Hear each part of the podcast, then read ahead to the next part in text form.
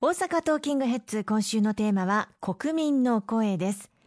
公明党の前議員が住民のもとに足を運んで子育て、介護、中小企業、防災、減災の4つのテーマについてアンケートを実施されました。石川さんも本当にたくさんの方の声を集められたと思いますが、はい。やはりこういったアンケートってすごく実は重要なんですよね。そうですね。あの政治というのは私たちの暮らしそのものだというふうに思いますし、また日本社会のあり方そのものを決めていく。その上でやっぱり現場の課題、あるいは国民の皆様お一人お一人が抱えていらっしゃる課題は何なのか、うん、あるいは政治に対して感じていらっしゃる、えー、思い、国民の皆様がどういうふうに感じていらっしゃるのか、どういうことを望んでいらっしゃるのか、これを真正面から把握をしていくということが極めて大事なんだというふうに思います。もちろんんあのマスコミもいろんな調査やアンケートをやったりしますし学者の方々有識者の方々もそうした調査を行ったり分析を行ったりされることがありますがやはり政治に携わる私たち議員がそして政党が国民の皆様のもとに出向いて声を直接お伺いをする。そしてそれを取りまとめた結果をもとに政策を実現を果たしていく。このようなその政治のあり方、役割、特に現場に足を運んで、現場の声を聞くということが、極めて日本の民主主義を健全にならしめるためにも重要なんではないかなというふうに思っておりまして、まあ、今回私たちが行わせていただいた、この100万人訪問調査アンケート、多くの方から大変高いご評価をいただいているところです。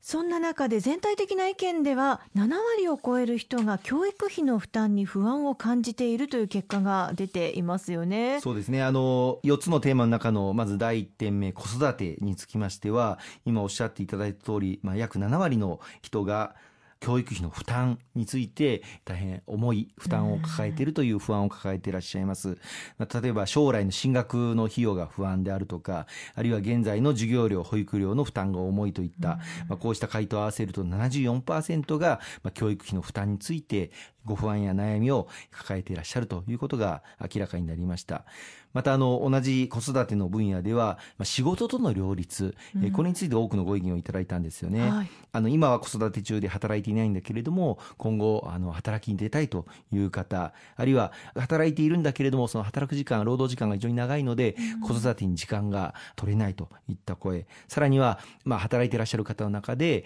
フルタイムで働くのではなくて時間単位で働いて休んで子育てに時間を当てたいといった方、うん、まあ、こうした方々を含めると、まあ、柔軟な働き方、新卒で採用されて、出身雇用制度で定年まで働くということよりも、この柔軟な働き方と、自分たちのそのライフスタイルに合わせた働き方を求めている方が非常に多いということも浮き彫りになったと思います。また、子育てのアンケートの中で自由回答をいただいた中では、はい、医療、またしつけ、こうした観点で24時間相談できるプロの方がいらっしゃれば、ぜひとも相談をしたい、こうした相談窓口の充実というものを求める声もありましたし、またあの、今地域社会が希薄になってきている近隣やその近所の方々とのつながりというものが非常に薄くなっている中で、地域で子育てというものがなかなかできていないんではないか。こうした地域ぐるみで子育てをする、そういう環境を作ってもらいたいというようなお声もありましたので、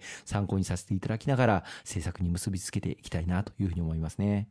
そして介護に関してはどのような結果が出たんでしょうか？はい、あの介護に関しましては全体の約6割の人がやはりこれも先ほどの子育てと同じ傾向ですが、やはり負担についてお声を寄せた方が大変多かったです。約3割の方が相談先についていざという時にどこに相談したらいいのかということで悩んでいらっしゃる方が多かったということも明らかになりました。またあの自由回答の欄では家族が要介護の状態になった時にまずどこに相談していったらいいのかっていうのがわからないので、まあ、不安を抱えていらっしゃる。まあ様々行政の相談窓口ってあるんだけれどもその対応時間が限られているので、相談したいことが生じた時になかなか対応しきれていないんではないかといったことあるいは課題によって相談窓口が違っているのでこれワンストップで介護について相談できる窓口というのをもう少し充実してもらいたいというご意見がありました。さらにはあの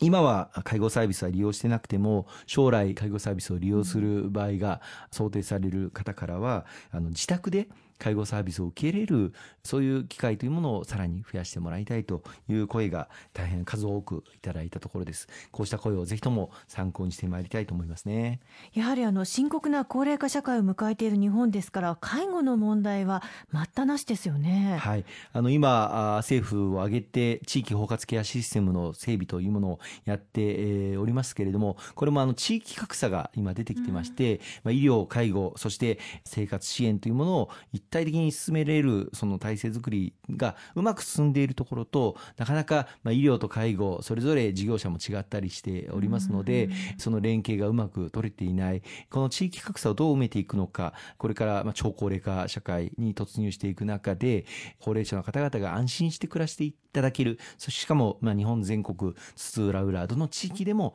安心して暮らしていただけるための地域包括ケアシステムこれをしっかりと整備をしていく必要がありますね。まあ、今回アンケートの結果でこのような結果が出たということはやはり現在の社会保障制度では介護の家族負担が深刻だというように捉えていいんでしょうか？ご家族の方が介護疲れをしていらっしゃる、あるいはまあ子育てをしながらしかもご両親の介護、まあ、面倒を見ていらっしゃるそうした負担が大変多いという方も多くいらっしゃいますしまたあの老老介護